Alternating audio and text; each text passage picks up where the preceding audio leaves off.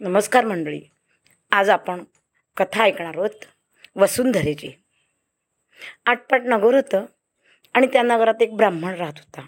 त्या ब्राह्मणाची पत्नी वसुंधरा व्रत करायचे. मग वसुंधरा व्रत करायची म्हणजे काय करायची? रोज सकाळी उठायचं अंथरुणात बसल्यावरच डोळे मिटायचे हात जोडायचे आणि समुद्र वसन्ये देवी पर्वतस्तनमंडले विष्णुपत्नीम नमस्तुभ्यम पादस्पर्शम क्षमस्वमे असं म्हणून जमिनीवर पाय ठेवायचे.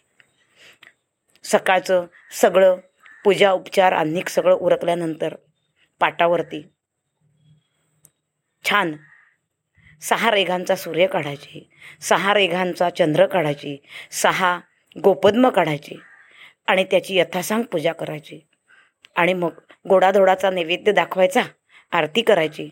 आणि मग आपण ते आपलं उपोषण सोडायचं. असा वसा तिने पूर्ण चातुर्मासभर केला. आणि तिला ही धरित्री माता पावली. त्या धरित्री मातेकडे तिने मागितलं. माते वसुंधरे काकण भरल्या लेकी दे ग. मुसळ तोंड्या दासी दे. आणि चांगलं कुसुंबी घर दे. हे सगळं वसुंधरेने ऐकलं. वसुंधरा माता तिच्या या व्रताने प्रसन्न झाली आणि या ब्राह्मण पत्नीला तिच्या मनाप्रमाणे सगळ्या गोष्टी या वशाने मिळाल्या.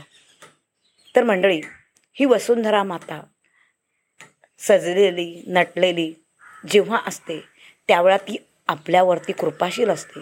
पण आपण सध्या या वसुंधरेला चहू बाजूने फक्त ओरबाडण्याचं काम करतो आहे त्या वसुंधरेची काळजी घेत नाही.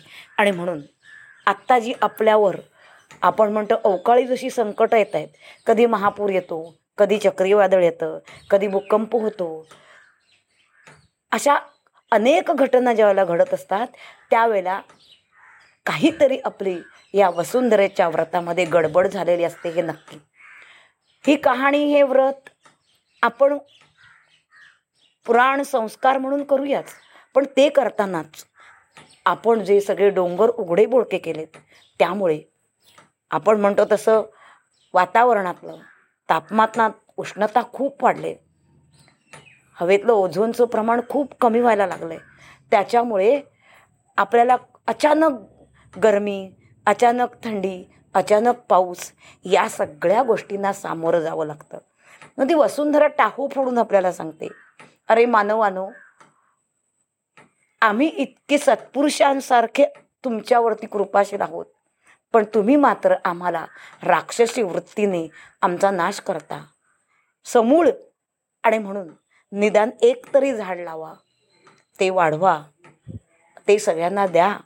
म्हणून आपल्या घरचे सण असू देत शासकीय समारंभ असू देत सांस्कृतिक समारंभ असू देत त्यावेळेला आपण प्रत्येकाला झाड देणं मग त्या शाली ते हार ते पुष्पगुच्छ आणि स्मृतिचिन्हापेक्षा हा वसुंधरेचा घेतलेला नवा या अशा एक एक वृक्षदानातूनच आपण जर सर्वांनी घ्यायचं ठरवलं तर आपली वसुंधरा आपल्यावर नक्कीच प्रसन्न होईल आणि न मागताच.